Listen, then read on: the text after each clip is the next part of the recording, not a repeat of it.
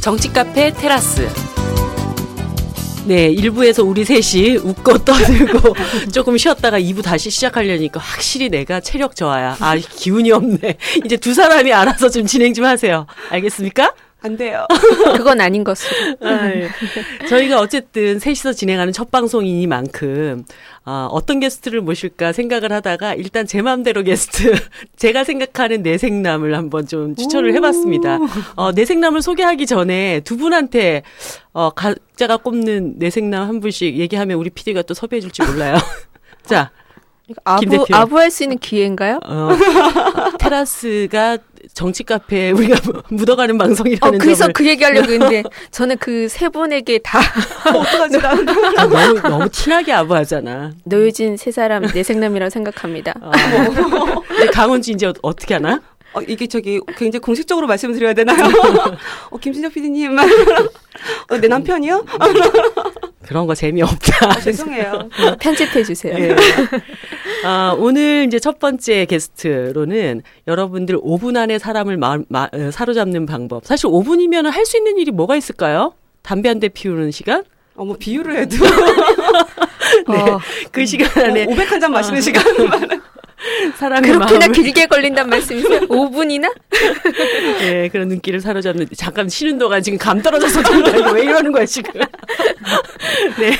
우리 김진혁 PD님 모셨습니다. 반갑습니다. 반갑습니다. 예, 안녕하세요. 김지정입니다. 어, 김진혁 PD라고 하면 사람들이 누군지 다 아실까요? 소개해 주셔야 될 것 같은데요. 네. 이번에 새로 책을 내셨죠? 예. 예, 지금 뉴스타파 미니 다큐 어, 김진혁의 5 미닛 을 만들고 있는 김진혁 PD고요. 네. 예, 이번에 그 내용을 엮은 5분이라는 책이 나왔죠. 네. 사람들에게는 어떻게 보면 지식 채널 2라고 하는 대표 브랜드를 EBS의 대표 브랜드를 만들었던 PD로 훨씬 더 많이 알려져 있기는 할 텐데 지금은 어쨌든 거기에 소속돼 있지는 않습니다. 예. 예, 옛날에 지 채널이를 만들었었습니다. 예.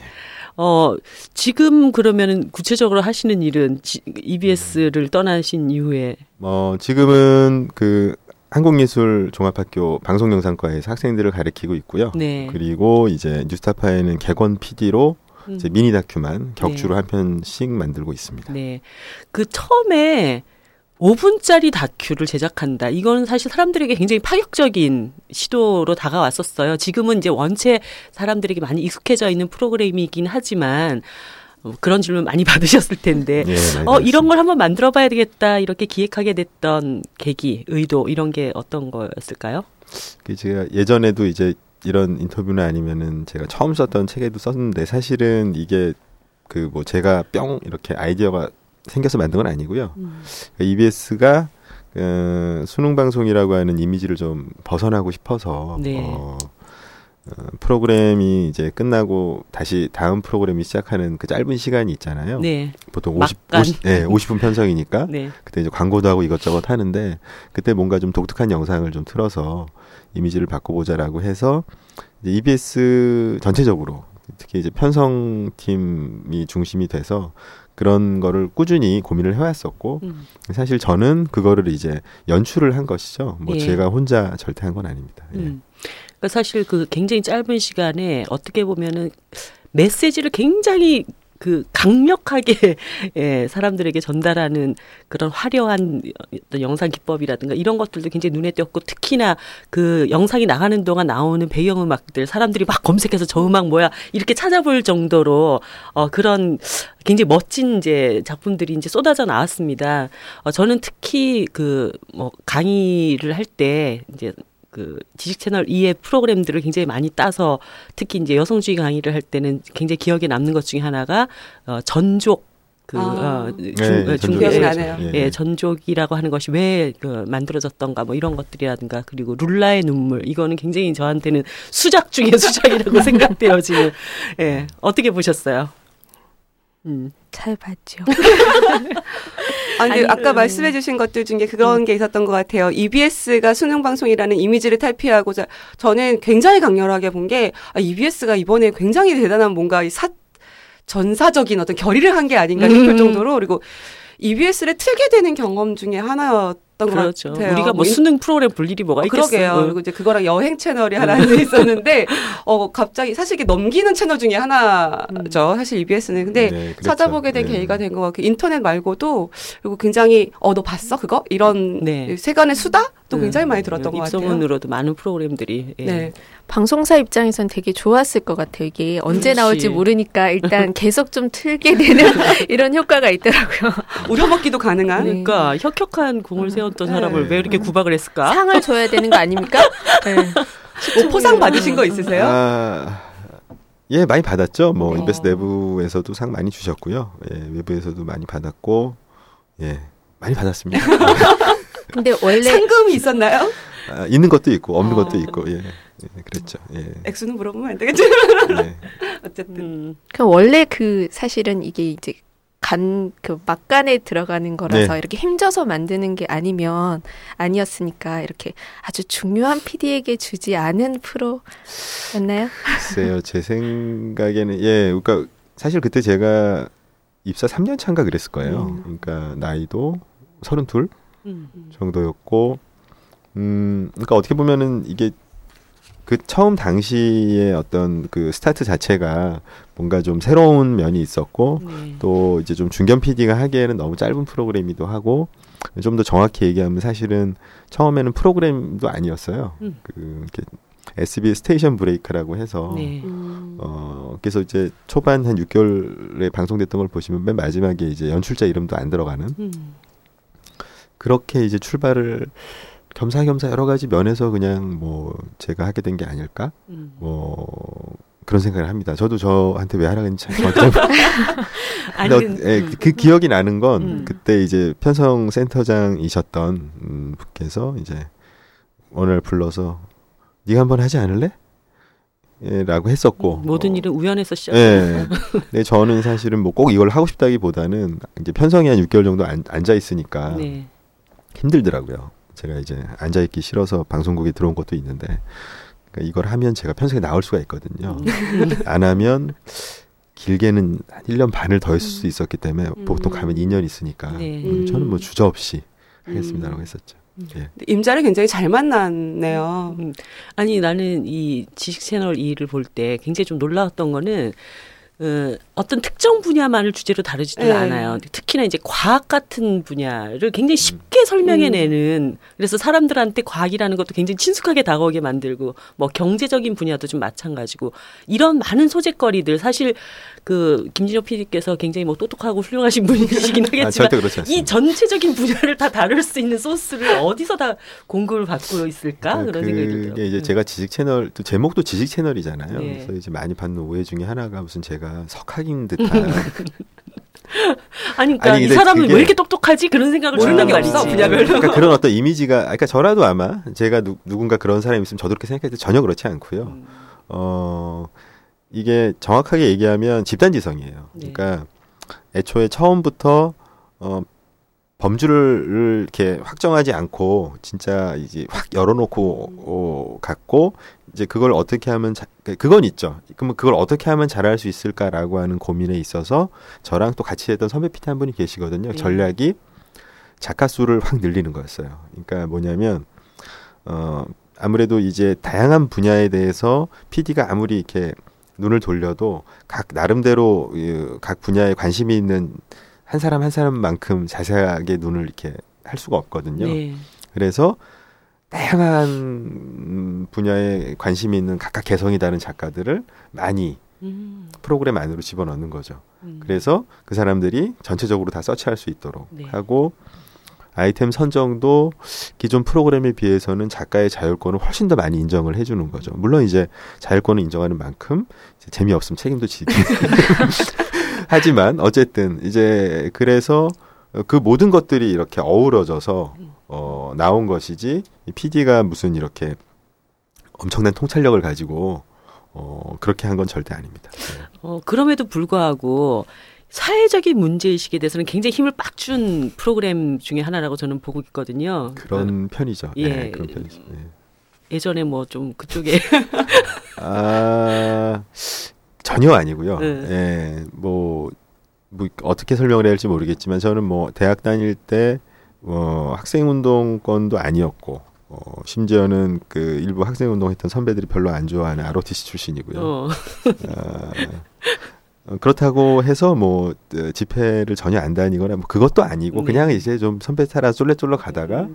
예, 중간에 이제 새길로 빠져서 음. 어, 뭐 이런 그런 아주 평범한 대학생이고 근데 다만 이제 제가 좀 사회적인 문제에 대해서 크게 관심을 갖게 된 건 오히려 방송을 입사해서 음. 그 이렇게 저소득층 노인분들 도와드리는 프로그램을 한 6개월 아. 연출했었는데 모금 프로그램이죠. 네네. 그러니까 가장 잘 아시는 건 아마 사랑의 리퀘스트를 네. 보고 제가 했던 건 효도우미 0700이라는 프로인데 그때 좀 쇼크를 좀 많이 받았어요. 음. 그 어, 내부에 계신 분들한테 얘기 들어보니까 입사하실 때는 전혀 눈에 안 띄고 굉장히 평범한 PD여서 음. 저 사람이 저렇게까지 과격해질 줄 몰랐다 막 이런 평들이 있더라고요. 아 그런가요? 아니 아까도 이제 어. 들어오셔서 평범한 이라고 말씀했는데 사실은 어쩌면 한국 사회에서 평범한이라는 단어는 모범적 인 것과 다르지 않은 의미를 갖는다고 저 생각을 해요. 음. 근데 저는 그런 생각을 되게 많이 하는데 평범하게 사는 게 제일 힘들지 않나요? 사실 보면. 근데 지금은 이제 너무 비범해지셨지 음. 않나요? 근데 음. 그게 달, 게 사실은 이제 김진영이라는 PD가 연예인이나 개그맨 MC가 아니라 PD가 이렇게 이름을 갖고 어, 이렇게 활동을 하는 경우가 굉장히 드문 경우인데 많이 달라지셨죠? 그 삶이 많이 달라지지 않으셨어요? 그러니까 음, 삶 그렇죠. 이제 외부에서 보는 어떤 시선이나 음, 이런 거는 굉장히 많이 바뀌었는데 사실은 저 자체는 거의 안 바뀐 것 같아요. 음, 그리고 저를 예전부터 잘 알고 있던 사람들은 별로 바뀐 거를 잘 못 느끼죠. 그 독거노인 취재하면서 굉장히 많이 바뀌셨다고 했는데 그게 굉장히 감정적으로 뭔가 많이 와닿는 계기가 있으셨나 보죠?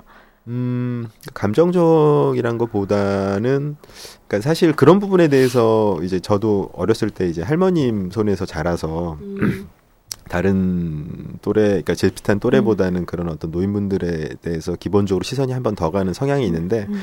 그게 아니라 약간 그러니까 그 당시가 2000년도 초반이었는데 월드컵 4강에 IMF 극복에 뭐 이런 음, 분위기 좋을 때. 아주 좋을 때. 예. 근데 이제 현장에 가니까 그게 이제 전혀 그렇지 않고 어 그게 그러니까 어, 어떤 수준 이하가 무너진 거죠. 음. 그러니까 그때 이제 극복은 어떤 수준 이상만 그 아래로 떨어질 거를 막아놓은 상태고 그 아래는 어떻게 보면 약간 버린 상태, 음, 그러니까 버려진 상태.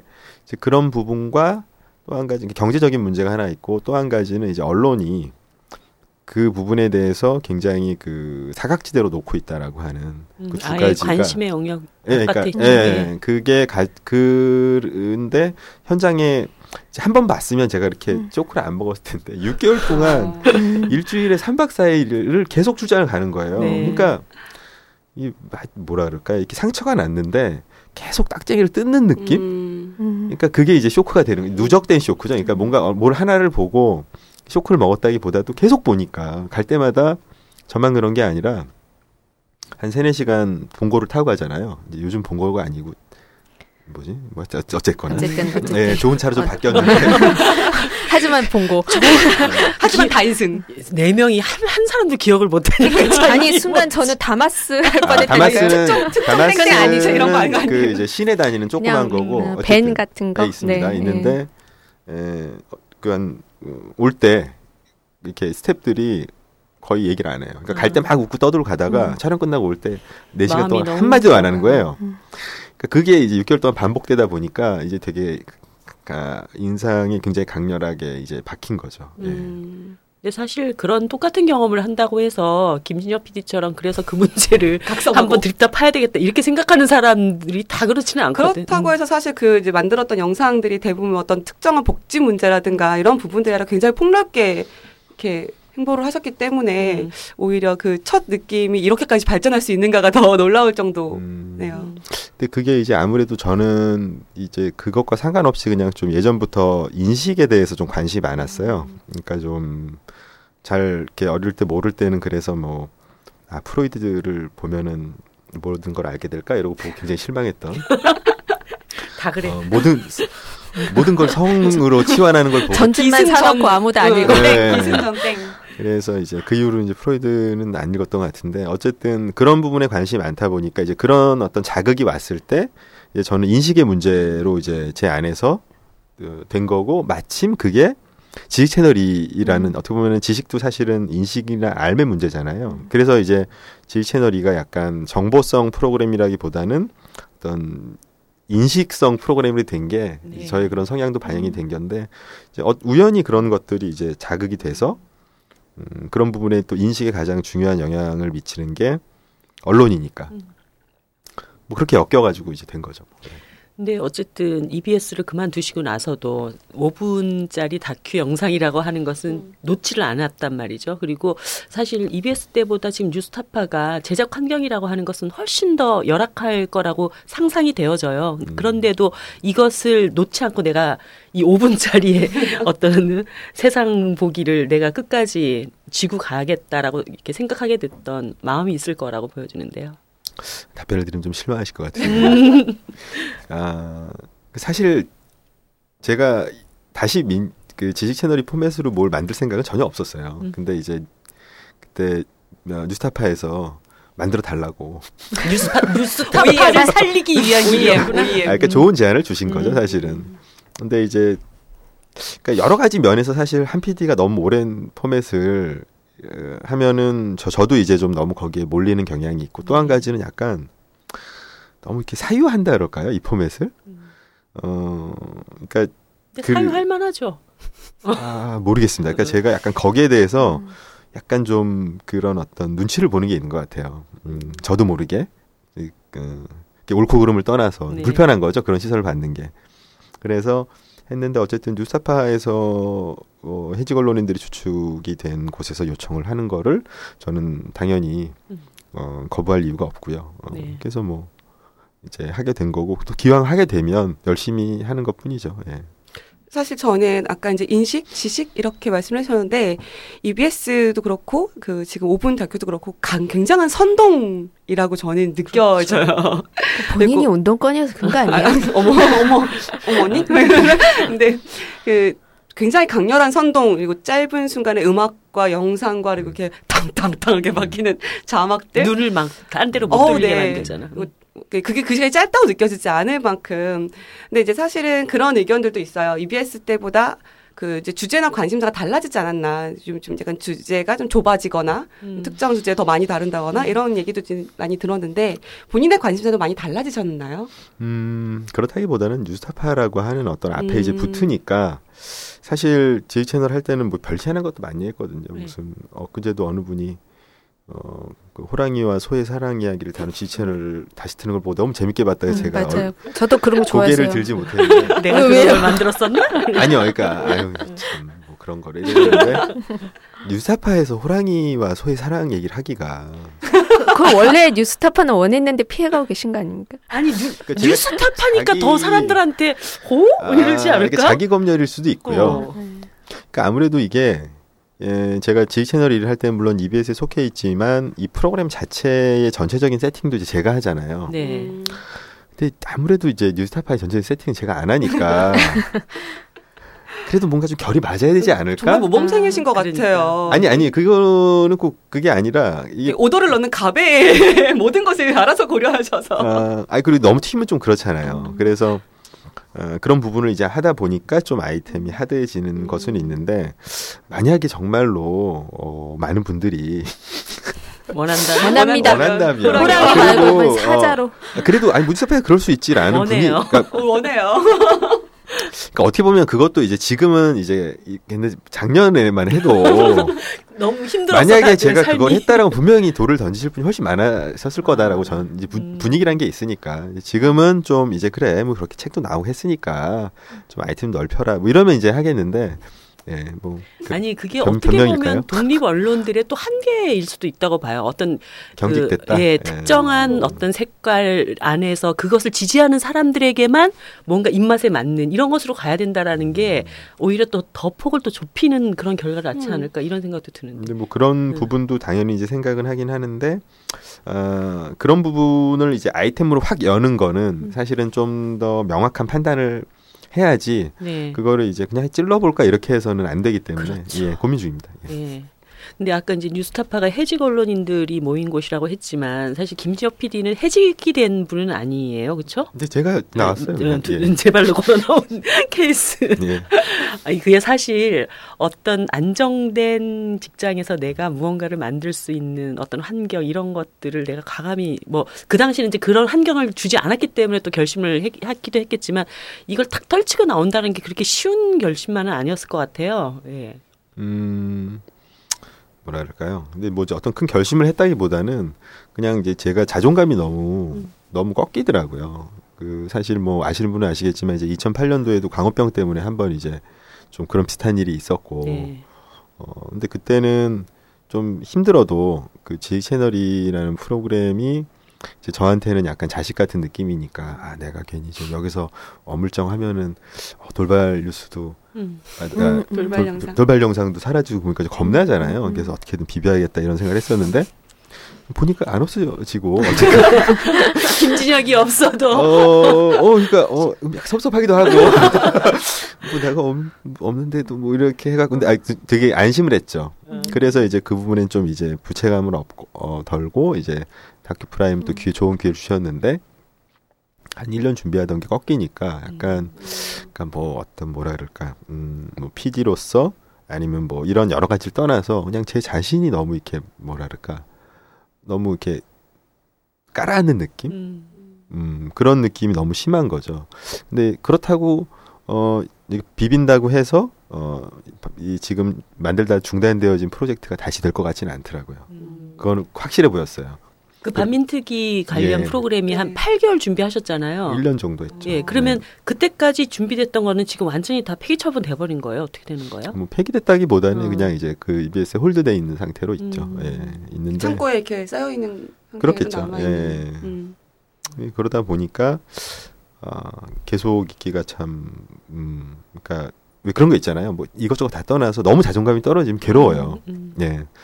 그래서 그냥 제- 내, 내 자신이 이, 이 어느 정도 자존감을 회복할 수 있는 상황이 필요하다고 생각했는데 이제 때마침 예. 음, 학교로 갈 수 있는 어떤 기회가 있다는 얘기를 음. 들었고 예, 그래서 김진혁을 한혜종이 팍 업어간 거야. 지금 아무 고민스러운데. 아, 또 그렇다기보다는 보쌈. 아, 근데 또 나중에 보니까 네. 그것도 이제 원래 그 교양 분야 다큐 쪽 그 선생님을 뽑으려 계획이 없었어요. 드라마 네. 쪽 뽑으려고 했는데 갑자기 그 자리에 계시던 한 분이 방송국으로 스카웃된 거예요. 아, 좀, 네, 높은 자리로. 그래서 어, 이렇게 드- 지금 드라마가 급한 게 아니라 원래 이쪽이 교양이 더 세니까. 예. 그래서 갑자기 네. 티오가 나고 뭐 어쨌든 음. 그래서 아, 이직의 기회가 있을 때 냉큼. 네, 그래서 이제 갑자기 이제 어떻게 어떻게 해가지고 어, 된 거죠. 예. 음. 근데 지금 방송 3사가 다 교양국, 시사 제작국 이런 게다 음. 없어지고 다 그렇죠. 예능화 되고 있잖아요. 근데 이제 어쨌든 해야 될 얘기는 지금 뉴스타파에서 계속 해야 되고 근데 이건 더 무거워진다는 얘기도 듣고 음. 고민이 은근히 많이 있으실 텐데 음, 어떻게 타게 가실 계획이 있으신지. 글쎄 뭐 저는 이렇게 복잡하게 생각은 하지는 않고요. 어, 그냥 어떤 이야기를 누군가 해야 된다고 판단이 되는데 그것을 내가 할 수 있는 여건이 되면 그냥 한다. 뭐 그냥 그렇게만 생각을 하고 있고 방송국 같은 경우에도 음, 뭐 이런저런 뭐 방송 언론 현실, 뭐 어려움 이런 얘기를 많이 하는데 백날 고민해봤자 아무것도 달라지지 않고 비 오는 날에. 그냥 그냥 본인이 어떤 아이템을 다룰 때 아, 내가 어디까지 할 수 있을까 한번 해볼까 무리가 있더라도 할 만한 건가라고 고민을 해서 하면은 그뿐인 것 같아요. 네, 그렇게 뭔가 이렇게 구조적인 면을 음. 아, 엄밀히 고려해서 어, 얘기를 하게 되면 사실은 아무것도 할 수 있는 게 없어요. 네. 아니, 네, 이 방송을 하시는 분이고 아까 예능 얘기를 잠깐 해가지고 네, 진짜 궁금한 게 하나 있어요. 요즘 왜 텔레비전에서 그렇게 요리 프로그램이 아, 온갖 군데에서 이제 진짜 요리하지 않는 사람은 예능에 출연할 수 없을 정도로 음. 이 무슨 현상으로 봐야 돼요? 그러니까 사실은 그 뭐 이렇게 뭐 푸드 포르노라고 음. 얘기를 하듯이 그거는 원래 잘 나왔어요 시청률이. 음. 그건 근데 예전에 이, 이것처럼 근데 요즘처럼 이렇게 다량으로 음, 어, 그러니까 더 노골화됐다고 보시면 되고요. 음, 그게 굳이 뭐 어떤 새로운 경향이 등장한 건 절대 아니고 음, 어, 이미 그거는 예전부터 특히 뭐 여행 프로 같은데 꼭 맛집 가잖아요. 음, 네. 이런 거는 거의 뭐 공식인데 음. 시청률 경쟁이 격화되다 보니까 음.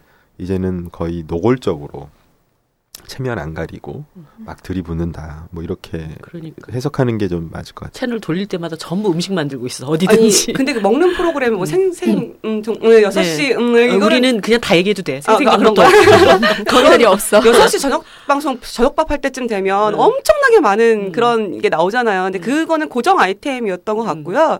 요리라는 거 보면 난 그냥 사는 낙이 먹는 것밖에 없나 없어서 그런 거 아닌가 음. 싶을 정도기는 해요. 그리고 그 하나의 셰프라는 스타 직군 음, 이 생긴 게 생겼지. 예전에 이제 예능 MC 이런 것도 사실은 별로고 다 개그맨이던 시절에 비하면 새로운 직군이 생긴 거고 아나운서도 사실은 이런 앵커만 하는 게 아니라 이제 약간 예능화 되는 것처럼 셰프라는 직업 자체 군이 가지고 있는 섹시함을 발- 방송이 잘 쓰고 있는 수준 같다는 생각도 많이 들어요. 그리고 맨날 밤에 너무 늦게 해가지고 나 괴로워 아주 그냥 다이어트 적이야 그 프로그램들 최악이죠. 하여튼 뭐, 그, 어, 반민특위라는 프로그램이 제재를 당했던 이유가 있을 텐데 사실 반민특위라는 걸 사, 사람들이 아직 잘 모르는 분들도 많이 있을 거라고 보여지고. 반민족 음, 행위자 처벌 특별위원회. 네. 네, 맞을 겁니다. 예. 그게 이제 1948년도에 아마 재헌의회에서 의결이 돼서 기구가 발족을 한 건 1949년 초였을 거고요. 네. 뭐 많이 아- 다들 아시는 거는 그냥 뭐 반민특위가 실패해서 친일파 청선에 음, 실패했다, 좌절했다. 좌절했다. 음. 뭐, 어, 이 정도인데 사실 저도 그 정도밖에 몰랐고요. 근데 원래는 그거를 하려고 했던 게 아니라, 어, 독립운동가 후손분들을 그 옛날에 지휘 채널도 몇 번 만들었었는데 네. 친일파들보다 잘 몰라요, 사람들이.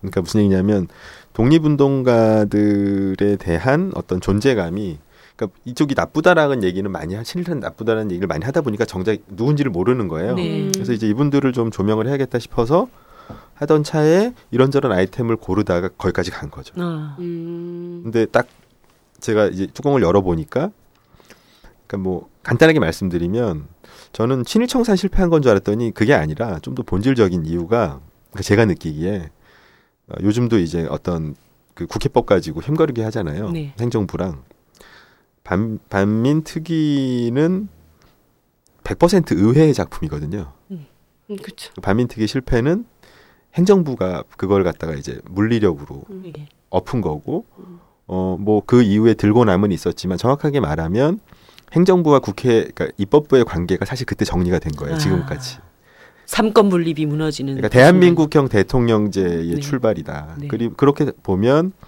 다른 의미 그러니까 뭐 예를 들면 아주 은유적인 의미에서 뭐 뭐 친일 후손들이 무슨 뭐 기득권 뭐 지금의 어떤 보수 수구 진영에 있다 이런 게 아니라 음. 아주 정확하게 그 이후에 독재라든지 반민주주의가 어떻게 연결되어 있는지가 네. 대단히 물리적으로 링크가 되어 있는 지점이고 굉장히 흥미로웠어요. 네. 그렇게 얘기하니까 아 그 그런 관점에서 봐도 굉장히 의미가 있겠다. 예, 그리고 그런 거는 드네요. 사실 반민특위를 제가 다른 걸 많이 봤는데 음. 아직 그 덜 발굴된 네. 음. 어, 굉장히 이게 PD 입장에서 보면 이렇게 따끈따끈한 이슈기도 하고 그리고 그 안에 들어가 있는 어떤 인물들 또 그 1949년이란 공간적 상황이 제가 아는 거랑 너무 다른 거예요. 음. 약간 웨스턴 느낌? 음. 뭐 있죠. 그 국회의원이 막 권총 들고 다니고 네. 아, 그렇죠. 음. 오 지- 너무 재밌는 거예요. 네. 그래서 막 어 그때 막 그 관 관제 집회 때 몰래 이렇게 탐문가 반민특위 위원 국회의원 한 분이 걸린 거예요. 음. 그래갖고 막 얘네들이 폭력하려 하니까 총 딱 빼갖고 하늘에 팡팡 쏘면서 아 그림 된다. 그때는 총기 소지가 허용이 됐었나 보죠. 개인- 모르겠어요, 개인의 저- 총기 저- 소지가. 그러니까 무법 저도- 천지니까. 그러니까 암살도 난무하고. 그렇지. 그러니까, 어, 그러니까 폭력이 난무하던 시대잖아. 와 이게 진짜 이거 교양 프로그램에서 이 아이템 하면 시청률 잘 나오. 그러니까 아니. 그런 고려를 또 왜 안 했겠습니까? 네. 그러니까 의미도 있고 재미도 네. 있고 음. 옛날에 MBC에서 한번 그 대하 드라마처럼 만든 게 있는데 아 그거 너무 대하 드라마. 음, 너무 길어. 그리고 너무 음. 인물도 무슨 한막 100여 명이 나와갖고 도무지 무슨 소리인지 알 수 없는. 네. 그래서 좀 저는 이제 애니메이션으로 생각을 아, 했거든요. 네.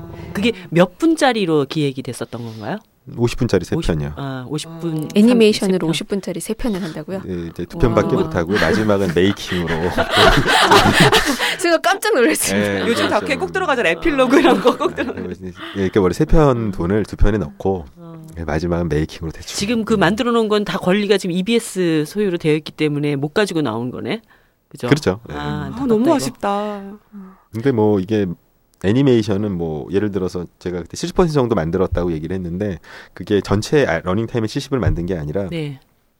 공정의 70%이기 때문에 사실은 와- 아. 완벽한 애니는 거의 없어요. 음. 밑그림 막 이런 네, 네. 그럼 우리 누구도 지금 그 그림체를 본 사람이 없는 거 아니에요? 일, 거 없죠. 볼 수 없는 네. 볼수 없겠죠. 그러면 언제쯤 타임캡슐이 일어나죠?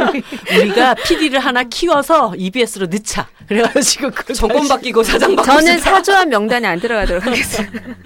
그게 뭐 근데 제작비가 애니 작업은 워낙 많이 들어서 그렇죠. 음, 그렇게 돈을 많이 퍼부은 작품을 공개를 못하다니 참. 그게 아깝네요. 사실은 그 당시에 어, 박 대통령 그 정 그 바뀌고 얼마 안 돼서 예, 예. 그런 게 영향이 충분히 갔다고 봐야죠. 뭐 그렇게 추정은 하는데 음. 음, 왜냐하면 이제 이명박 정권이랑 가장 다른 지점이 사실은 그 그렇죠. 역사 역사적인. 예, 이명박 정권 때는 뭐 그거 가지고 뭐 그렇게까지 예, 약간 좀 뭐 뉴라이트 어쩌곤 했지만 별로 네. 그러니까 뭐 그렇게까지 이렇게 뭐 본인들이 진지하게 믿는 느낌은 아니었는데 예, 그렇게 추정을 하는데 아주 구체적으로 어떤 상황인지를 그 당시에도 알려고 되게 노력을 많이 했는데 못 알아냈어요. 뭐 굳이 알려고 안 해도 알 것 같은데. 아니 그게 좀더 궁금. 심증과 물증의 차이인 거예요. 그래도 이제 본인 입장이 되면 궁금하잖아요. 그러니까. 뭐 이걸 뭐 어쩌고저쩌고 나중에 뭐 어떤 대처 이런 문제가 아니라 그냥 어, 좀 어이가 없으니까요. 네. 예, 사실 뭐 정권이 바뀌었다고는 하지만 바뀐 것도 아닌데 왜 진행되던 게 갑자기 뜬금없이 음. 알아서 알아서 그냥 그러니까 뭐가 추. 엄청나게 아니에요? 추정이 네, 많았어요. 네. 근데 뭐 나중에 또 들으니까 또 아니라고 음. 하고 뭐 선배들 말도 다 달라서 네. 그냥 뭐 신뢰할 수 진실은 저 너머에네요. 음. 네. 다만 추정할 수만 있을 뿐이지. 다 말이 달라요. 예.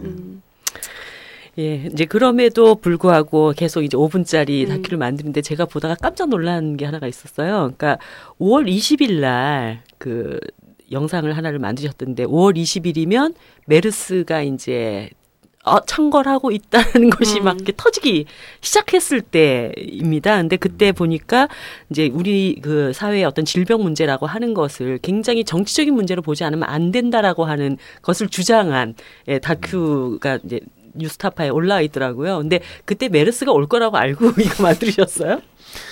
전혀요.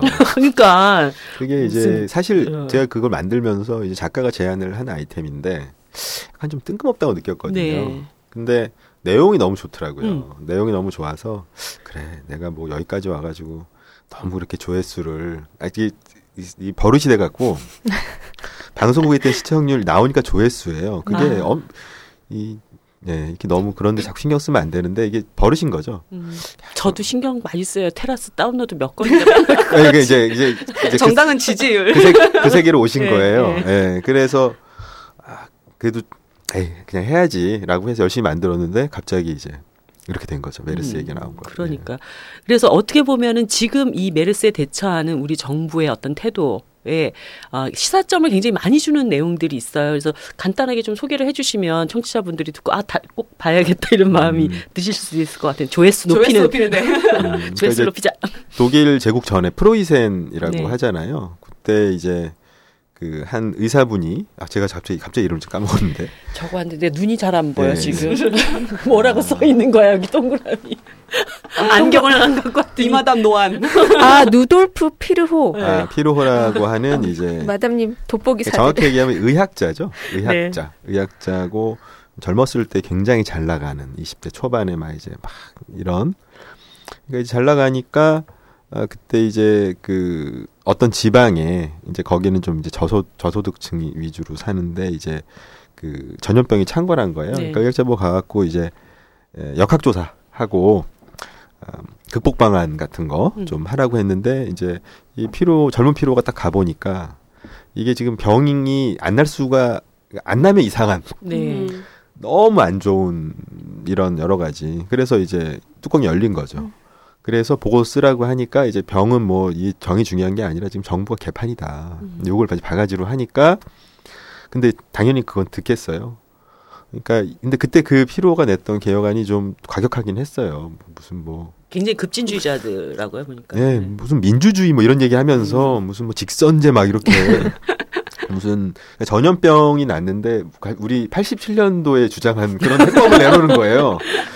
근데 사실 그게 맞는 거죠. 그렇죠. 그게 해결되지 않으면 이거는 뭐 어, 미봉책들이 미봉책뿐일 다, 어. 근본적인 해결이 없는 거예요. 그게 저 제가 거기는 하진 않았는데 그쪽 지방이 아마 그 언어가 다를 급 어느 쪽이더라 하여튼 그 독일어를 안 쓰는 음. 폴란드 계열이었나? 그러니까 언어까지도 그, 그 민족에 맞게 쓰는 써야 한다 이런 주장까지 네. 한 거예요. 네. 심지어는 그래서 어, 당연히 이제 안 되니까 그리고 나서 발표하고 얼마 있다가 이제 혁명 독일 혁명이 났는데 물론 좌절로 끝났죠. 음. 가가지고 진짜 바리케 바리케이트 막 음. 싸우다가 꽝되고 쫓겨났죠. 뭐. 쫓겨나서 이제 어, 베를린에서 벗어나서 외곽에서 근데 6, 년인가 7년간 이제 워낙 실력이 출중하니 갈고 음. 닦아서 어그 다시 인정을 받고 그러게. 다시 베를린으로 돌아오죠. 진보도 실력이 있어야 그리고 나서 이제 본격적으로 본인이 정치를 합니다. 정치를 하는데 아까 말씀드린 것처럼 본인의 분야 어, 전문 분야인 공중 보건이라는 데 있어서 독일의 기틀을 네. 음.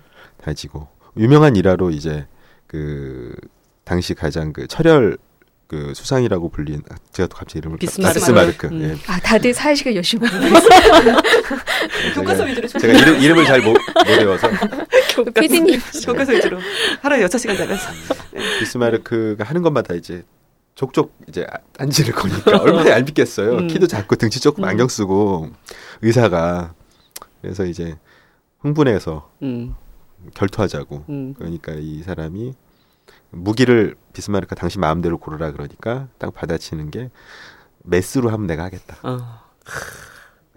거기도 좀 이상하게 해방천국처럼 무슨 수상하고 사이가 안 좋다고 뭐 결투를 하고 진짜 어, 그러니까 좀 비스마르크가 약간 일기통. 그, 그거는 1800년대, 우린 1900년대 총쏴 때잖아. 팔기통 팔기통 외쳐야 되는 여기서 그래서 다들 하하하 웃어서 이제 네. 해프닝으로 끝났다는. 근데 너무 멋있더라고요. 그 분위기 네. 멋있고. 예. 그래서 이거는 뭐 시의적인 것과 관계없이 소개를 하면 좋겠다고 생각했는데 마침 그 편 방송되고 얼마지 않아서 그러니까요. 메르스 문제가 이제 급격하게 네. 대두됐죠. 예. 그러니까 많은 국민들이 어 일단 초기 대응 자체가 완전 엉망진창이었다는 거는 뭐 논외로 하더라도 어, 이 문제를 풀어나가는 과정에서 근본적으로는 결국 민주주의 문제 아니냐. 그러니까 어, 정보를 정확하게 공개하고 그 단순히 정보를 공개해서 혼란을 주는 것이 아니라 그 혼란을 대비할 수 있는 그 다음 어떤 대책까지 내놓고 이러면서 뭔가 국민들과 이 위기를 소통하면서 해결해 나가려고 하는 이런 제스처가 정말 눈꼽만큼도 없었던 게 이번 메르스 거기에. 불만을 가지신다면 저의 책 비보 민주주의와 연대만이 위험을 줄일 수 있다는 어, 얘기 좀 해봐. 그 뭔지. 민주주의 연대가 왜 위험을 줄일 수 있어? 아, 저의 음. 제 책은 그런 겁니다. 우리가 이제 위험한 사회에 살고 있고 가장 중요한 건 투명한 정보 공개. 음. 무엇이든 그 있는 그대로를 공개하는 것이 가장 중요한 거고 위험은 100% 사라질 수가 없기 때문에 더 많이 연대하는 것은 위험의 파고 앞에 방파제가 될 것이고 그것은 자선이나 뭐 이런 기- 기부나 이런 문제랑은 좀 다른 문제이기 때문에 연대가 중요하다. 그리고 위험의 정보를 공개하고 어떻게 위험을 우리가 일방적으로 누군가에게 전가하지 않고 정의롭게 분배를 하기 위해서는 더 많이 토론하고 더 많이 논의해야 된다라는 차원에서 사실 민주주의가 위험을 줄이는 데서 제일 첫 걸음이다. 근데 라는- 권력자들은 민주주의 이런 위험에 민주주의적인 방식으로 하면 혼란이 굉장히 오고 혼란스럽다고 음, 음. 생각하지만 그 혼란은 사실은 굉장히 그 초기에 가는 것인 거고 더 많은 토론과 논쟁과 혼란이 사실은 그 장기적으로 봤을 때 위험의 그늘을 줄이는데 가장 핵심이 되는 요소다라는 게 그러니까요. 저의 책에 그래가지고 박원순 시장이 정보를 딱 공개하니까 혼란을 조장한다 막 이러면서 원래 민주주의는 어. 사실 혼란스럽고 되게 혼돈스럽고 되게 좀 이렇게 유연한 거 아닌가요? 음. 그 혼란이 두려운 자들이 있는 거고 그 혼란 속에서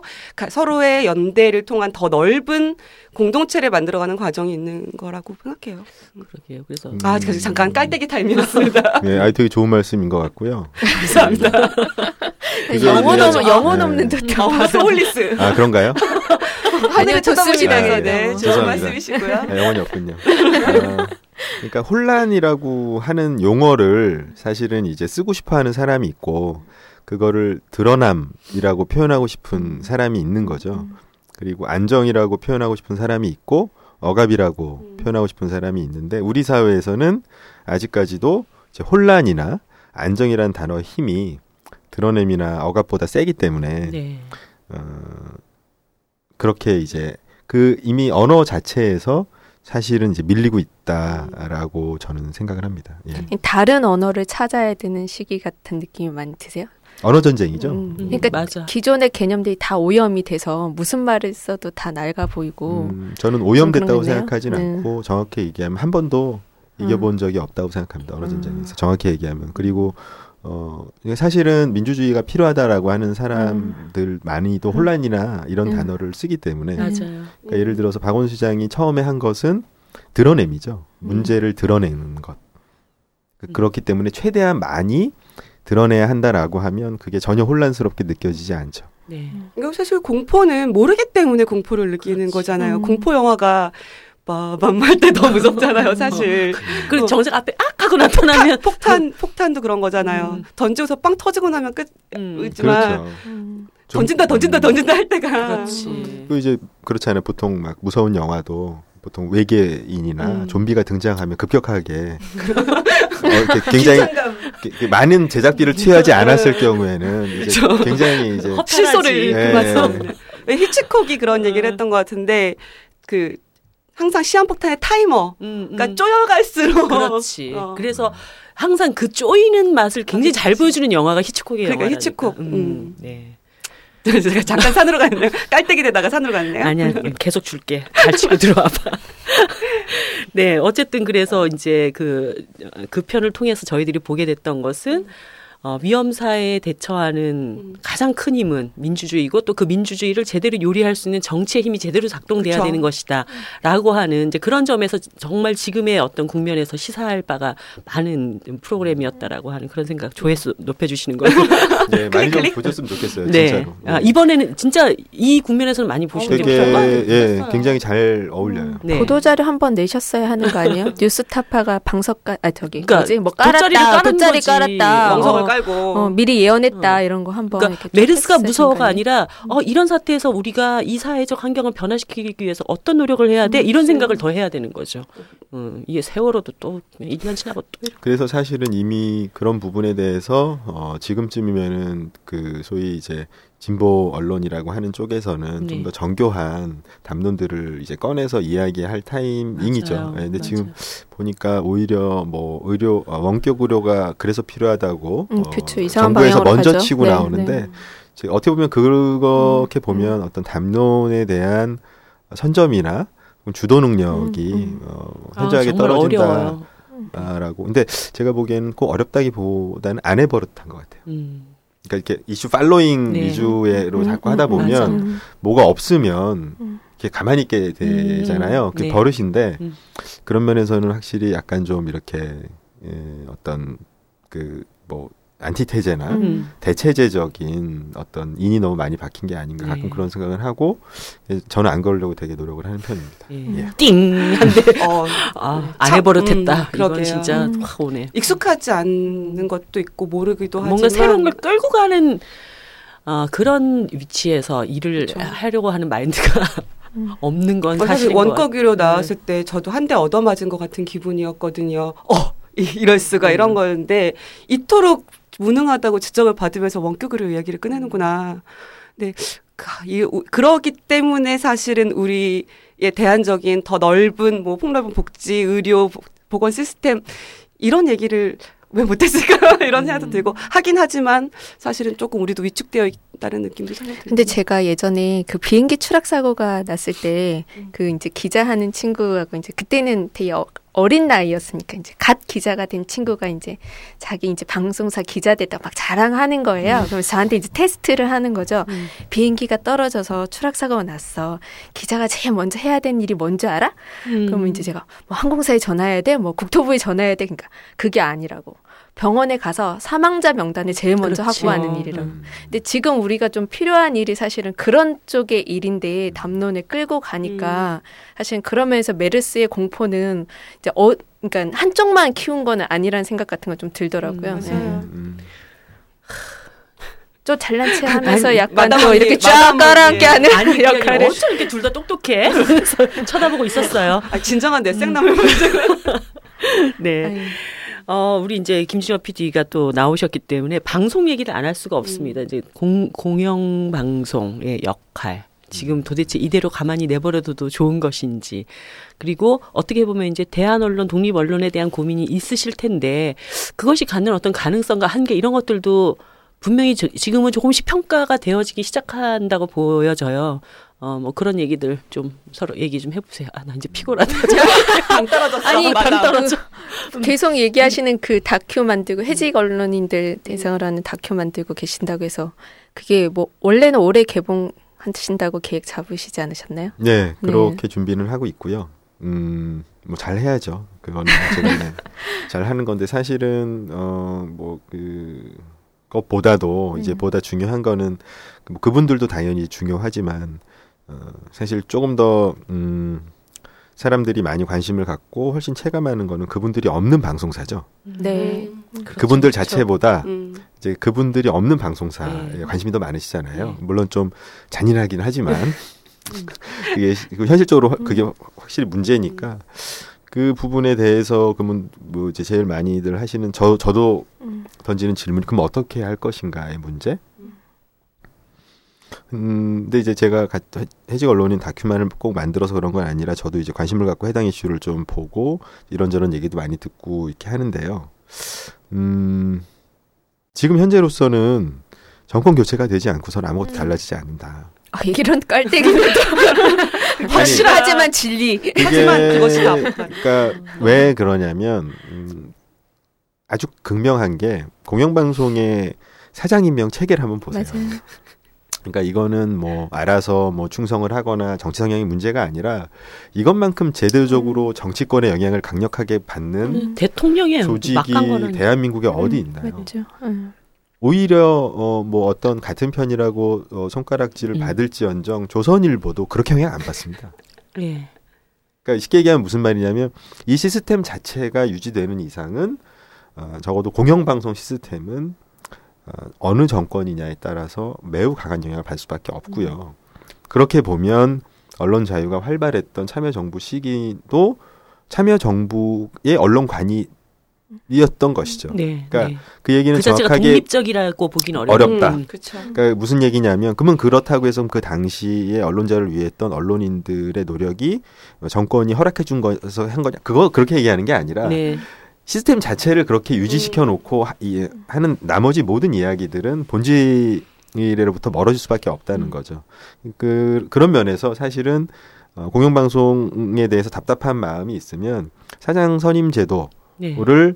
어, 얘기하지 않는 모든 것은 무의미하다라고 저는 생각합니다. 예.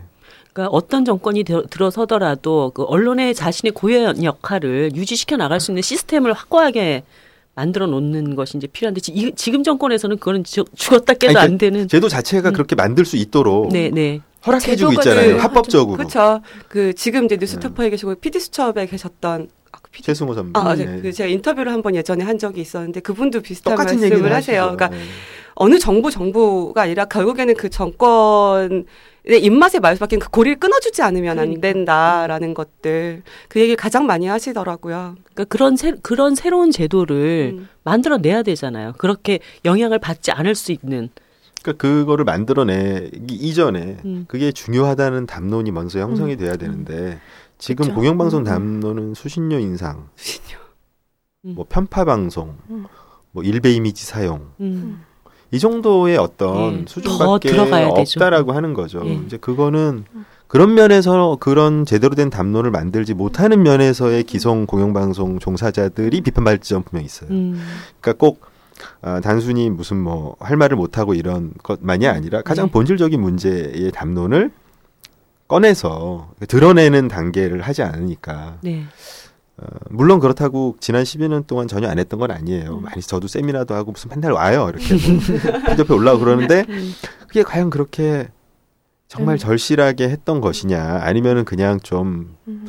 관행적으로 해야 돼 언젠간 해야지 BBC 봐 해야지 해야지 이러고 그냥 마저 해야지 이러고 또 까먹고 있다가 또 다음 때 해야지 뭐 이런 그런 거 있잖아요. 네. 그랬던 게 아닌가라는 부분에 대해서는 좀 고민해볼 지점이 있죠. 그러니까 사실 언론 문제를 일반 국민들이 관심을 가지긴 사실 쉽지 않잖아요. 딱 예. 그렇죠. 이게 뭐 공영 방송 뭐를 위한 뭐 이러면 아. 무슨 말인지 하나도 모르겠고 그게 내가 어떤 나와 어떤 관계가 있는지 모르겠고 음. 근데 그러다 보니 좀 싸움을 계속 크게 치고 계속 이렇게 후원하고 이런 싸움이 지금 MB 때부터 지금까지 이어지니까 이게 좀 지치는 느낌들이 그쵸. 있고 근데 이제 어쩌면 되게 실 그러니까 실리적인 효과를 가져올 정확한 제도 하나를 좀 물고 늘어지는 지- 전략 그러니까 그렇죠. 지금 사실은 언론 운동이 많이 아니라 이제 모든 진보 운동에서 이렇게 구체적 전략 어쨌든 제도 하나를 바꾸는 것으로 이제 좀 바꿔내야 되는데 이제 그런 게 없으면 계속 이제 그 공영방송 안에 있는 사람들은 답답하고 밖에 있는 사람들은 욕하게 되고 이런 게 음. 이제 계속 반복된다는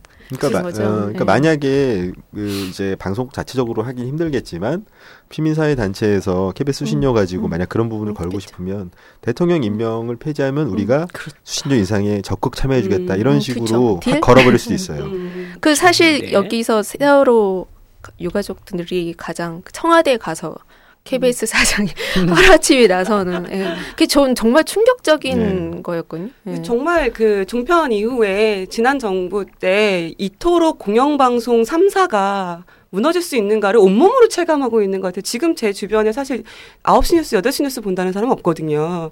손석희 뉴스를 볼 지연정. 그러니까 정말 아, 알통굵기에 따른 신념의 변화라든가 아유. 이런 퀄리티의 문제를 떠나서 정말 너무 힘들 정도의 뉴스를 보고 있는 게 너무 느껴지는 게 근데 공영방송이라는 막연한 게 아마 체감을 하는 사람들은 훨씬 더 많이 늘어났다는 생각은 들어요. 아니 내가 그 어, PD님이 쓰신 책에 그 대목이 참 인상적이었는데 있는 사실을 왜곡해서 보도하는 건 차라리 낫다. 아예 그것을 말안 어, 하는 그 거? 말하지 않고 의제 안에 떠올리지 않는 이게 더 심각하다라는 그게 제일 음. 고차원적인 사실은 그래 악플보다. 무플인 거지. 그렇더라고요. 음. 종편은 어떻게 봐야 돼요? 지금 어느 정도까지 와 있다고 봐야 됩니까? 음, 글쎄요. 그 종편 같은 경우에는 어쨌든 장로연증 시청자들을 확실하게 그 타겟팅해서 만들고 있고요. 음. 어 어떻게 보면은 종편은 기존의 그 종이 신문과 똑같은 길을 가고 있어요. 그러니까 제가 보기에는 종 그 TV 채널을 그렇게 신문사들이 원했던 이유가 아 신문은 사양 산업이니까 앞으로의 먹거리가 필요하다라고 하는 게 아마 가장 큰 이유였을 네, 걸로 그쵸. 추정되는데 근데 막상 만들어 놓으니까 똑같은 거예요.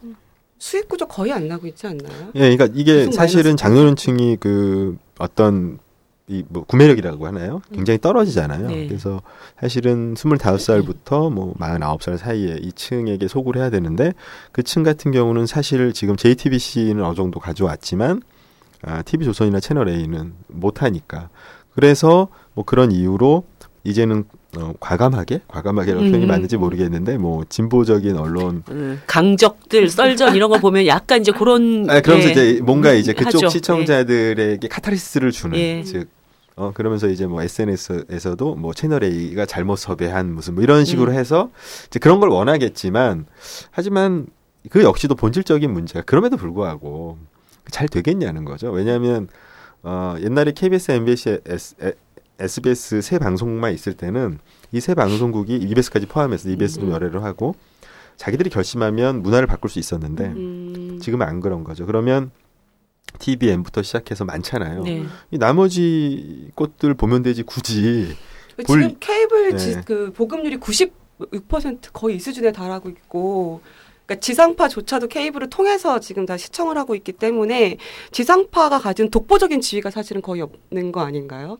뭐 그렇긴 하죠. 음. 이제 그렇긴 한데 저는 지상파는 그래도 음, 어, 베이스 자체가 아, 특히 KBS 같은 경우는 수신료 기반으로 하고 있고요. 음. 뭐 이렇고 또 뭐 다 방송사도 뭐 부동산을 비롯해서 기본 자산들이 어느 정도 있기 때문에 어, 그 어떻게든 기본적으로 버텨가는 게 있습니다. 뭐 아까 어제 오면서 기사 보니까 넷플릭스인가 뭐 20년 정도 있으면 바뀔 거다. 음. 근데 그것도 망한다는 뜻이 아니고요. 그러니까 지금 같은 인하우스 제작 시스템이 바뀐다는 거지. 음. 어 어떤 컨텐츠 제작 능력이나 그냥 외주 제작사로 보면 가장 거대한 외주 제작사 그러니까 그거를 또 다른 면이기 때문에 지금 오히려 보다 좀 이게 중요한 거는 그럼 종편이 언제까지 버틸 수 있는가의 문제에서 정확히는 모르지만 아마 여러 가지 뭐 특혜, 정부 특혜, 광고를 몰아준다든가 무슨 기금을 이런 부분들이 이 유지가 안 될 경우에는 제가 보기엔 지금보다 방송 지금만큼의 방송 퀄리티를 꾸준히 유지하기도 쉽지 않을 거예요. 근데 그 내부에서 말씀하고 계시는 그런 얘기를 하시더라고요. 처음에 TVN이 출범을 했을 때 굉장히 사실 그 방송이 약간 좀 저질이었어요. 비키니 입은 언니들이 바닷가에서 이렇게 놀고 이런 방송인데 지금 TVN의 드라마 제작 수준이라든가 이런 것들은 굉장히 높은 편이라고 저는 생각을 하거든요. 근데 그걸 기대하는 것 같다는 생각이 들더라고요. 그러니까 지금은 좀 약간 이제 주로 토론 프로그램이나 뉴스 분석 프로그램이나 이런 좀 제작비가 좀 안 먹는 그런 프로그램들을 방송하지만 우리도 시간이 쌓이고 노하우가 쌓이고 뭐 TVN 같은 경우에 유명한 드라마 PD 같은 경우에는 외부에서 들어오신 분이 아니라 자체적으로 성장하신 PD거든요. 그런 걸 기대하고 있다. 그리고 어, 예상치 못한 광고 시장 대부업 음, 완전히 휩쓸고 예, 뭐. 지금 뭐 거의 광고주회에서 최상석에 앉으신다는 대부업이라는 훌륭한 광고주가 세- 예상치 못하게 생겼기 때문에 기대하는 바가 이렇게 좀 힘들지만 버티면 살아남을 수 있다라는 기대가 굉장히 크시더라고요. 거기가 그 살아남는 음. 것과 성장하는 건 좀 다르다는 거죠. 핵심이시네요. 그러니까 그 그러니까 살아남는 거로만 치면 지상파가 최강이에요. 아 그렇겠죠. 자 그러면 대한 언론 독립 언론은 지금 살아남고 있습니까? 성장하고 있습니까? 어떻습니까? 정체죠. 정체. 정말 정체. 음. 정체고 단호박이시네. 어, 그런 부분에 대해서는 사실은 이제 뭐 어떻게 보면은 JTBC 손석희 뉴스가 생김으로 인해서 사실은 좀 분산된 것도 있고요. 그렇죠. 예. 그리고 또 원래 그 어떤 왜 온라인적으로 모이는 열기라고 하는 것은 이렇게 상시적으로 운영된다 보다 한번 팍 쏟았다가 음. 계기가 있으면 또 가를 가라앉고 그렇잖아요. 음. 그러면서 지금은 이제 가라 어느 정도 가라앉은 상태에서 좀 꾸준히 관심을 갖는 분들이 이렇게 고정되거나 뭐 거의 그렇게 유지되는 상태 같은데 대안 언론이라고 하는 것이 그 말에도 느껴지지만 무언가의 대안이잖아요. 무언가의 대안이면 그 무언가가 상태가 안 좋을 때. 근데 일단 손석희 뉴스가 하나 생겼고 만약에 정권 교체라도 되게 되면 아니 냉정하게 얘기해서 그러면 주- 정권 주리로 교체다. 들어가서 다시 대안을 만들지 뭐 그거 안 되나? 그럴 수도 있지만 음. 이, 이 이것도 지금 꽤 오래된 시스템이기 때문에 네. 인력부터 시작해서 여러 가지 것들을 그렇다고 아 뭐 진짜 이제 끝 뭐. 어쨌든 독립적인 생태계가 생긴 거니까요. 그렇죠. 그냥 우리 뭐 독립한 독립 하고만 있으면 안 되잖아요. 그러니까 이제 그런 부분에 대해서는 분명 면밀한 고민이 필요하고요. 제 생각에는 조금 더 어, 도발적인 목표를 잡을 필요가 있다고 음. 생각해요. 그러니까 어, 뭐 예를 들면 지금 뭐 정권에 종속된 방송들이 원래 했어야 되는 걸 하는 수준 가지고는 어렵다. 음. 어, 예를 들어서 그게 잘 하더라도 구조적인 문제 때문에 못 하는 것이나 뭐 이런 부분의 영역들을 만들어야 하는 거죠. 그러니까 뭐 어떻게 보면은 그런 거잖아요. 뭐 TVN이나 이런 데서 했던 것들이 지상파에서 에이, 그게 되겠어? 라고 했던 것들까지 가니까 그게 된 거잖아요. 물론 실패도 많이 했지만 그런 식의 굉장히 좀 도전적인 전략을 취해야 되는데 그러면 뭐그 구체적인 게 뭐냐라고 물으면 저도 뭐 구체적으로 지금은 모르는데 어쨌든 방향성은 그렇습니다. 저는 놀라는 게 요즘 20대들은 아예 TV가 없이 사는 사람들이 음. 많잖아요. 그러니까 예전에 이제 대한 언론이라고 하면 잘 커서 뭐 지상파만큼은 아니더라도 음. 뭔가 인프라도 갖추고 음. 사학도 갖추고 PD들도 있고 정규직도 많이 뽑고 근데 이제 이런 전술이 통하는 게 아니라 이제 모두 다 뭐 TV 없이 그냥 이렇게 다운받아서 보는 시대면 이제 거기에 맞춰서 이제 맞는 컨텐츠를 만들어내는 근데 그러려면 정말 고생을 많이 하시겠네요. 저희야 이렇게 음. 가만히 앉아서 뭐 재밌는 거 올라오나 이렇게 보기만 하면 요즘 되는데. 박본사라는 개념이 많이 없어졌잖아요. 음, 음. 다들 그쵸, 이제 모바일이나. 그런 걸로 보니까 예전에는 그게 마치 진리인 양 얘기됐지만 그러니까 지금 뭐 허준. 모래시계 어, 방송하는데 집에 다 가, 이런 시대가 아니잖아요. 근데 사실 그거에 가지고도 이렇게 뭐 많은 이야기들이 있더라고요. 정보 불평등 이야기부터 뭐 접근성 뭐 많은 담론들이 있기는 하더라고요. 근데 시장 자체가 많이 세- 바뀌어서 마이리틀 텔레비전인가요? 네. 아프리카 TV 이제 그게. 사실은 그러니까 어떻게 보면 이미 지- 시작됐고요. 음. 그런 포맷으로의 어떤 진화, 전환 음. 그리고 그게 시청률이 확보된다라고 하는 증명 이미 다 음. 끝났다고 저는 보고 더 음. 가속화될 것이고요. 그것들이 더 분절화된 컨텐츠로 해서 SNS 상에서 직접 음. 플레이 가능한. 그럼 뭐 이제 뭐 유튜브는 이미 좀 벌써 이제 많이 익숙하지만 뭐 페, 페이스북이라든지 뭐 트위터는 동영상 서비스 음. 어떻게 할지 잘 모르겠지만 어쨌든 거기랑 연동을 해서 수익 구조 모델을 만들고 유통을 시키고 어, 그렇게 되면 이제 어느, 어느 순간에는 SNS에서 언제 될지 모르겠지만 방송을 해서 음. 일 1차 1차 윈도우를 그쪽으로 가져가는 식의 과감한 세상은 이렇게 빨리 변하는군요. 거를 예능 쪽에서는 네, 아마 먼저, 먼저. 치고 날 음. 가능성이 상당히 네. 높다고 생각합니다. 뭐 파일럿 정도는 해볼 수 있겠죠. 음. 음. 본인이 뭔가 해보고 싶으신 소재가 있거나 그런 건 없으세요? 네, 김진혁 이름만 떼면 이런 거 한번 만들어 봤으면 좋겠다, 뭐 이런 거. 가명 써서. 지식, 지식 채널 2를 잇는 새로운 김진혁표. 브랜드 제가 하나. 예전부터 하고 싶었던 건 그리고 지시에도 몇번 만들었지만 5분 미만의 짧은 네. 어, 판타지성 드라마입니다. 아, 판타지성 어, 드라마. 드라마요? 예. 어, 가- 왜냐하면 이제 판타지성. 예, 예, 판타지성. 이게 있는 거 아닙니까? 그렇죠. 예. 어, 그러니까 되게 현실 같지만 현실 같지 네. 않은 어. 뭐 이런 그런 거를 했을 때의 임팩트가 음. 쉽게 그러니까 재밌고요. 네. 재밌고 어, 완전 기대돼요. 그러니까. 어. 어, 반응 좋았어요. 지치에서 만들어가지고 뭐 좀 웃긴 아, 그때 거지만 드라마처럼 만- 몇- 이, 이야기. 이야기라고 예, 예. 카테고리가 있어서 아. 몇편 모든 것을 보질 않았나 보다. 나는 그 기억이 안 나서 원래 지 되겠다. 채널이는 다들 좋아하시지만 응. 본인 머릿속엔 지 채널 다 다릅니다. 맞아요. 네, 너무 그 많으니까. 이 가지고 응. 되게 많은 것들을 단어를 끌어서 본인이 본 것만을 지 채널의 전부라고 생각해요. 근데 그게 이제 저- 전략이었어요. 어, 그래서 다지 채널 좋아하지만 네. 서로 다 다른 걸 생각하고 그럴 있는. 것 같아요. 예, 이 그런 종합 선물 세트 전략인가요? 그렇죠. 예. 어. 네, 뭐 비누 좋아하는 분은 비누. 난 샴푸. 아, 근데 그 정말 그, 그거 한편 제작 이- 지식 채널이든 5분 다큐든 얼마나 걸리세요 제작 시간이? 뭐 한 3주, 4주 정도. 굉장히 오래 걸리는구나. 음, 근데 뭐 그러니까 고민하는 시간이 오래 걸려요. 그러니까 자료 조사 하시고 자료 조사와 음. 구성 시간이 오래 걸리고 음. 나머지 시간들은 그렇게까지 뭐 많이 걸리지는 않고요. 예. 평상시에 음악 굉장히 많이 좋아하시고 들으시나 봐요. 그냥 보통 수준. 보통 너도 서로 수준. 나눠서 한대잖아. 네, 어떻게 혼자 음악 감독님이? 따로 계시니까. 네. BGM이 막 어 예술이야.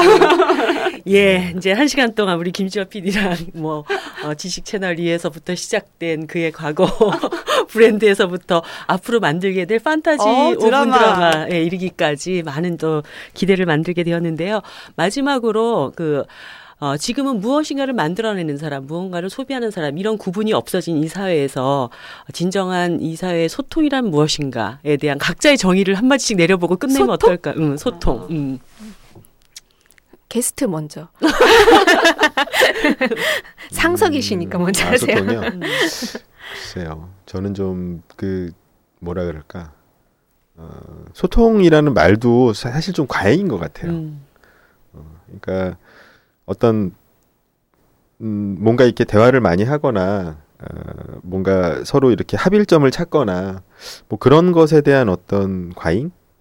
어, 저는 오히려 그냥 좀 뭐랄까 차이와 다름이라고 하는 부분에 대해서 좀 잘 이해하는 그런 것들이 좀 더 필요한 것 같아요. 그러니까 어, 우리가 어떤 공통점을 꼭 찾아서 그걸 우리는 잘 합의했어 막 이렇게 짝짝짝 하는 게 아니라 네. 어떤 점에서 다르고 왜 다른지 이런 부분이 서로 좀 더 잘 이해할 수 있는 여러 가지 것이 있다면 그게 저는 소통이라고 생각해요. 왜냐하면 그러면 이게 좀 마음에 들진 않더라도 이 상대방을 혐오하거나 증오하거나 분노심을 갖게 되진 않거든요. 네. 아 그냥 뭐 저, 저런 애네 그냥 뭐, 나는 좀 취향이 좀 달라 뭐 이러고 그냥 언팔해 버리면 되는 음. 건데 그걸 갖다가 막 막, 막 차단하고 막 음. 악플 막 이렇게 사실 그게 문제니까요. 네. 그래서 좀 어, 차이와 다름을 잘 알도록 이해하고 이런 것이 저는 소통이라고 생각합니다. 네. 예. 그 차이와 다름이 무언 차이가 있고 뭐가 다른지를 끝까지 캐내야지 만족스러운 이 인간 사회. 그러니까 아 다름은 다른 거고 차이가 있으면 차이가 있는 거다라는 그 자체를 인정하는 것도 굉장히 중요한 것 같다는. 다르다는 생각이 것과. 틀리다는 것을 구분하지 못하는 음, 거겠죠. 그렇죠. 근데 정보량이 좀 필요하다고 생각해요. 네. 그래서 저는 그거를 왜 어떤 점에서 차이가 있고 이런지를 서로 정보를 충분히 공유하고 그러면 설득은 잘 안 됩니다. 네. 그래도 네. 근데 그래도 확 누그러지죠. 네. 예.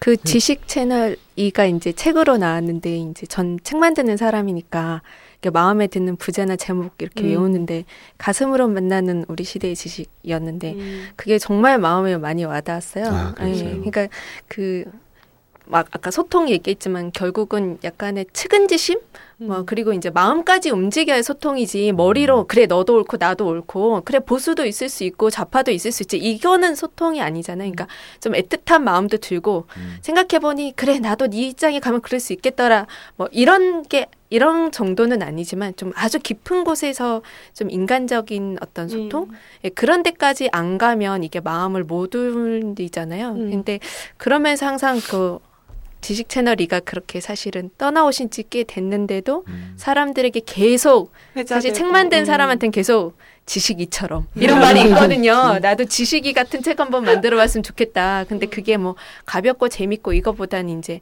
동시대의 사람들의 마음에 이렇게 음. 이렇게 마음에 떨림을 줬다고 해야 되나? 음. 네. 그런 면이 있는 것 같아요. 네. 어, 이 앞에서 다 좋은 얘기를 해봐가지고 제일 음. 마지막에 있는 사람들이 꼭안 해도 힘들어요. 측은듯이 얘기를 했는데 제가 가라앉았으니까 올리실 차례 됐어요. 어머 부담스러워라. 역지사지 뭐 이런 말도 다 통하는 것 같아요. 근데 제가 책에서 쓰면서 그런 단어를 썼거든요. 연대란 차이를 인정하는 것에서부터 시작하는 것이다라는 얘기를 제가 이제 오래, 그 쓰면서 그, 저도 되게 많이 생각을 했어요. 아 가스통 할배도 싫어. 무슨 엄마 모임 너 너무 싫어. 막 이런 얘기 되게 많이 했었는데 가슴이라는 얘기를 많이 해주셔서 그렇지만 이 그 지식 채널이나 이거 보면서 항상 느꼈던 게 그런 거였거든요. 멍하게 보고 있었던 것 같아요. 아무 생각 없이. 그다음에 굉장히 빨려 들어가는 느낌.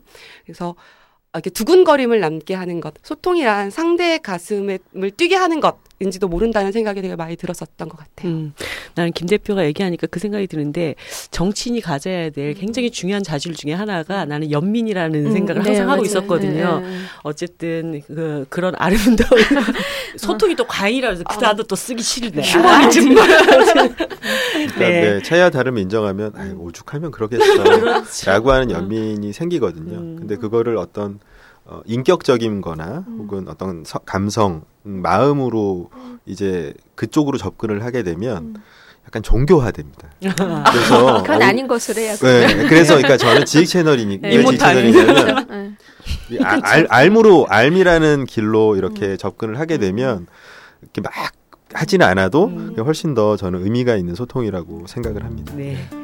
오늘 뭐 첫 방송 재미있으셨어요? 어떠셨어요? 아무튼 아니 김준혁 PD님이 스포츠카 매니아라고 그래서 매드맥스에 대해서 물어보려고 그랬는데 그 끝나고 나서 따로 물어보겠습니다. 네, 오늘 한 시간 동안 우리 김진혁 PD하고 방송에 대한 많은 얘기 나눴는데요. 앞으로도 또 기대하고 있겠습니다. 좋은 거 많이 드라마. 보여주시고, 예. 음, 드라마 오늘- 빨리 보여주세요. 예, 방송 이것으로 마치겠습니다. 수고하셨습니다. 수고하셨습니다. 네.